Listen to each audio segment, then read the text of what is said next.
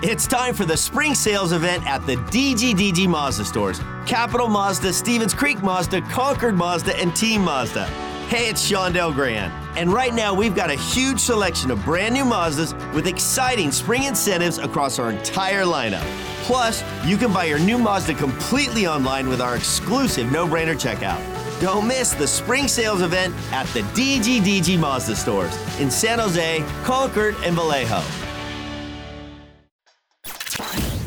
We're getting you ready for the game on The Build Up with news from around the league, interviews, highlights, and more. Here's your host, Ted Ramey.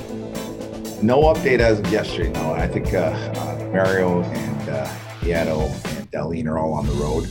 Purpose for that was we're bringing them on the road to uh, um, work with them in, today and tomorrow uh, as practice days. Uh, but none of those guys will be available tonight. Uh, Darlene maybe a chance tomorrow, but I'm thinking more of the weekend for all those guys. Mario's on the fence. I think he's still got some work to do before he gets uh, get back for the weekend. Who else? Uh, is back in. Obviously, he played or practiced for the last two days. Um, I think that's it. I think that covers everything. Banker, we know, is at an appointment in LA today, so or tomorrow. We'll know more about him in the next couple days. All right, good afternoon, everybody. As we get ready for tonight's game against Arizona and then a back to back tomorrow night at Colorado. And then the month of March is over. We get into April, where it is the final month of the regular season. A whole lot of hockey. Not nearly enough left, likely from my point of view, as I would love us to play into May and get into the playoffs. And anything can happen. I do not deny that in the slightest. It just doesn't appear to be the direction that things are trending right now, but I will remain forever hopeful until things are all done and you you know we, we get to that point. I'm not even to say the word. I'm just saying right now it's not trending that way. Things can change. Uh, obviously, the San Jose Sharks had a nice win against the Coyotes the last time they played them, so I'm hoping that they get more of the same. And I'm hoping that you know the one thing that I would really like to see from the San Jose Sharks is that if they get a one nothing lead, build on it build, build, build. I love come from behind wins. Don't get me wrong, but I would like to see things a little bit more um, emphatic. I would like to see the Sharks have a comfortable win. Even the win against Anaheim the other night, I would not classify as quote unquote comfortable uh, because they had to. You know, it was a 2 1 game, and then it required, you know, a hat trick from Timo Meier and it was 2 1 in the third, by the way. You got two more from Timo, made it a hattie and a win, but, you know, it's like, okay, let's let's not make that the formula in any way, shape, or form. But of course, the Sharks have been playing a little bit better as of late. You got the win against Arizona, the win against Calgary, the loss against Edmonton, but then you come right back with a win against Anaheim. So that's three out of four, you know, last week, and I'll take that. And then, you know, you do have Arizona and Colorado, and then you're going to be back home on Saturday night, playing host to Dallas. And then you've got next Tuesday and Thursday hosting Edmonton, hosting Calgary. You know, it's going to be busy from here on out, no doubt about it. But the San Jose Sharks, um, they've been playing better hockey as of late, and it does feel like the cavalry is coming, as you heard Bob Boughner allude to there. Uh, bringing us in, but you know the more players you get back, the better you will feel. It doesn't sound like Ferraro's quite ready to go yet, but one of the quotes yesterday was that uh, Bob Boughner and the coaching staff had to close the door to the dressing room because all they could hear from Mario for was Mario Ferraro because he is just such a uh, a loud, boisterous guy. Which uh, you know, I'm I'm always happy to hear that. You want to hear guys be in a good mood. You want to hear guys being ready to be back out there and get going. So uh, let's get to more into some of what Bob Boughner had to offer from this morning's morning skate. One thing that was asked about was Erik Karlsson playing on the left, which is an obvious change for him.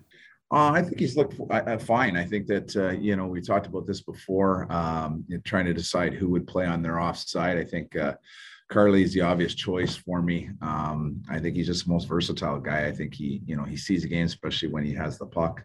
Um, you know, on his outlet passes or on his breakouts. I think that uh, he's one of the better guys in the league still at being able to uh, get out of a tight space with pressure on him and and and uh, um, make a nice exit out of his end. So being on the left side, I don't think bothers him defensively. Um, I haven't seen it be an issue when you know pivoting and squeezing and all those kind of things. I think that uh, he's done a pretty good job of adjusting. And from there, Boughner was asked his own career and any comparisons he could make when he was placed in similar situations. I think you know coming around that coming around the uh, um, well, two things. Offensively, when you know you go low to high, um, the puck comes out or it's getting rimmed out, and you want to pinch. Obviously, you're getting things on your backhand. Um, you know, so that takes some skill, and, and and that's one of the reasons. Obviously, Erik has some, some high end skill. I think that um, you know, defensively, I found that when I played on my left side is just you know trying to um, squeeze a guy off on the wall. Um, you're turning your body a different way, really. And uh, um, you know, when you've been doing it for years, um, you know, to be able to turn the other side and not have the leverage you had on your on your good side, I guess it's just a difference. You know, for me when I played, I'm not sure um, you know, Erik obviously plays a completely different game than I play, but uh, um, you know, I thought he's done well adjusting. I really do. I think you know, there's been a couple turnovers in the last couple games that have stung us, but you know, there's a lot of good that comes with that as well. And Boughner was also asked about the pairing of Meloche and Karlsson. Yeah, I like. You know, I think Meloche has been playing some of his best hockey with Carly. Um, and I understand that. I think that uh, um, you know going back and and and trying to you know, let Carly make the plays, or when he gets the puck uh, in the neutral zone, you know, getting it over to Carly's side. I think uh, um, uh, he complements Mel um, well, and I think Mel's uh, um, stepped up his physicality here in the last couple weeks, and um, you know, and has really found his way um, to be a difference maker in games uh, defensively and playing against top lines. Uh, especially on the road, I think he's done a really good job. So, and I think you know I'll, I'll give a little credit there to to Carly as well, uh, being able to you know, settle that pairing down and, and uh, um, you know, being the catalyst of, of, of the breakouts and the exits. And I hope this isn't surprising to anyone because Erik Karlsson, obviously one of the premier defensemen of his generation. We saw Middleton was a, a, better player next to him, and that it doesn't surprise me that anybody you put next to Karlsson, their game is going to take a spark because not only is Erik Karlsson the type of game or the type of player that has the ability to make an impact on the game, but he's the type of guy who makes guys around him better. Those are the best type of athletes in all sports. And Erik Karlsson's the type of guy who makes other guys better. He brings another level out of their game. It's his vision, it's his passing, it's the own pressure that he takes for himself. And, you know, we, we heard a little bit, and we'll, we'll get to that in a second from Ryan Merkley about Merkley, you know, hearing positive feedback from Erik Karlsson and getting that, you know, kind of whisper in his ear about what he needs to be doing, what he needs to be working on, and what he has to do to improve his game. And well, heck, I lied. I'll just play it to you here. Oh, just the skating, passing. It's the way he escapes off pressure in a check is pretty incredible. You think a normal defenseman probably whack it up the boards, and he's taking control, making a play, and escaping out of the pressure. So just watching him with the patience, I'm trying to get that. You know, that's what my game was coming up when I was younger, making moves, beating that first forward checker, making a good outlet outlet passes that are like rimming the puck. So just watching him with the patience and how calm he is with the puck, and always trying to make a play love hearing stuff like that, right? You can hear the appreciation that Merkley has in the way that he looks at Karlsson games and wants to borrow and implement things in his own game and the fact that he's learning. And that's the second time recently that Ryan Merkley has talked about the development of patience needing to be something that's a part of his game and that, you know, we he has looked more patient in my opinion. And that's something that he saw I'm sure he went back and he talked about the film that he had been watching and those things as he saw that he had more time and space. He had more ability to make moves. He had more ability and more time to make passes.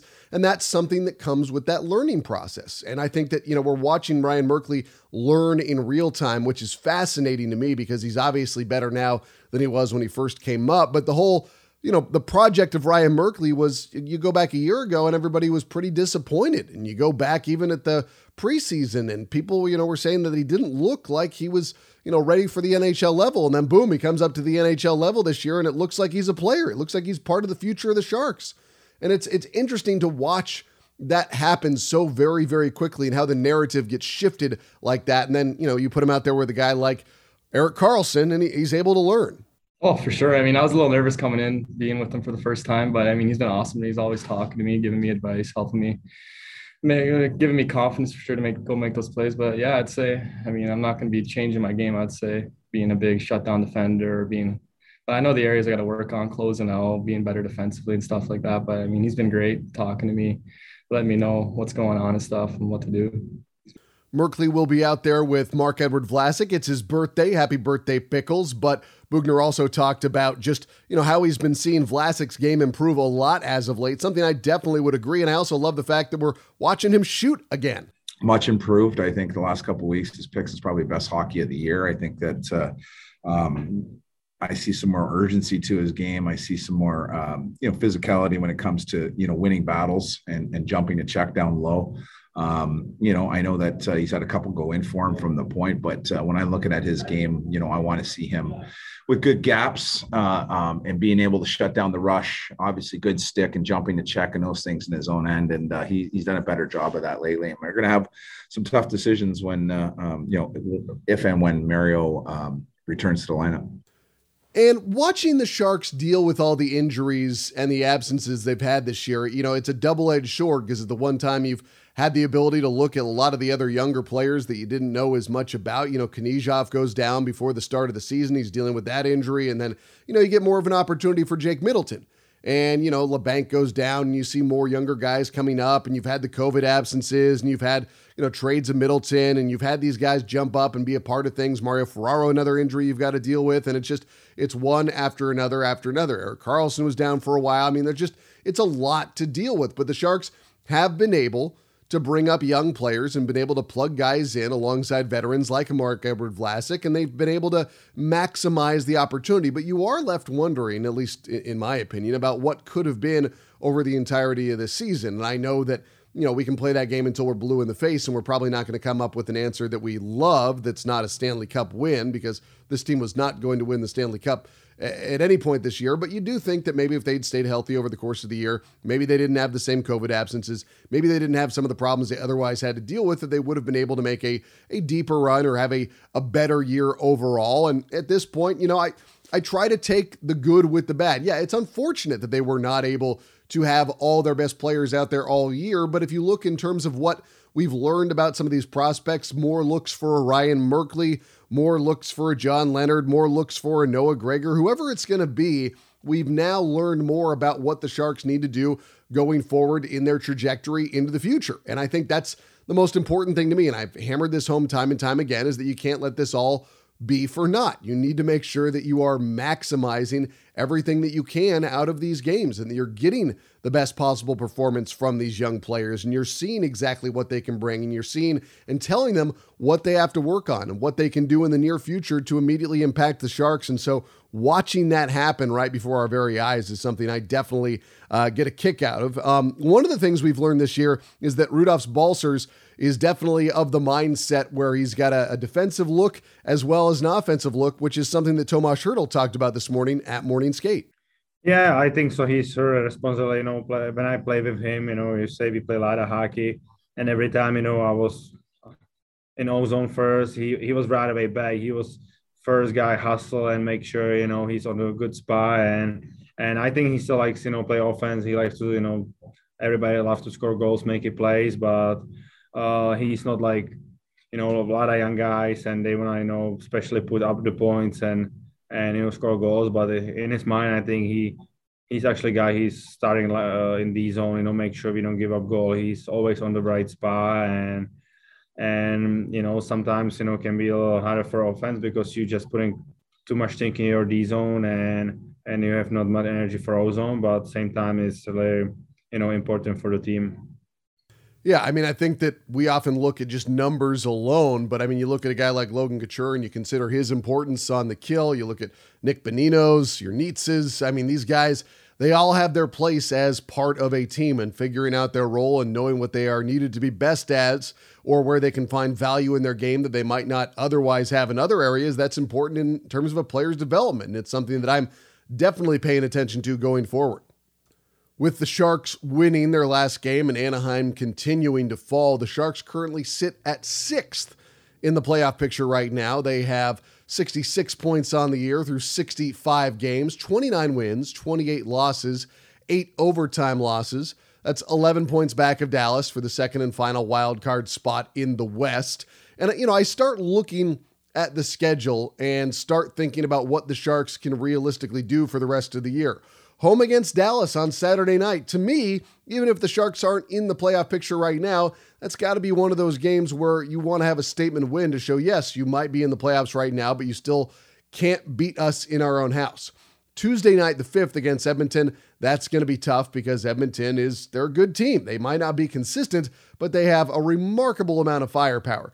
Calgary yeah, it's going to be hard to beat them every game, but you've had dominance. You want to try and get in their heads to establish that not just for this year, but for next year as well. Then you go out on the road for four at Vancouver. Vancouver is not a great team, and that's not a knock that I'm trying to make on them or anything like that.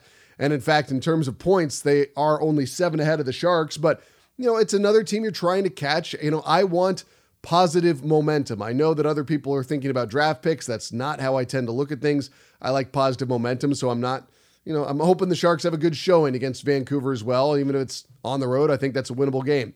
At Nashville, get revenge for the 8 nothing loss. My god. You know, right? Like that's that's that that comes down to a matter of pride and by the way, it's a 5 game roadie, not a uh, not a 4 game, but it's Nashville for the second one, then at Chicago. To me, that's a winnable game. At Dallas, that's a real test. At Minnesota, that's another tough, tough test. Then on the 19th, you're back home against Columbus, back home against St. Louis, home against Chicago, at Vegas, then home against Anaheim, then at Edmonton and at Seattle. So the Sharks have some big challenges ahead of them, but I do see a number of winnable games. And obviously, you know, if they overachieve down the stretch, that's going to be something that's going to make things more interesting. And I would rather have it be more interesting than not. And again, I know a lot of you are talking about draft picks. You know what? Prospects are prospects. Just because you get a higher draft pick does not necessarily mean that player is going to be the next Sidney Crosby. Doesn't mean they're going to be the next Wayne Gretzky, right? I mean, that's just a different that's a different beast. You never know. I mean, sometimes you get a pretty sure bet but also sometimes guys don't pan out the way they are expected to. So it's something that I take into account. So again, it's there's a lot of challenges on this schedule from here out to the end.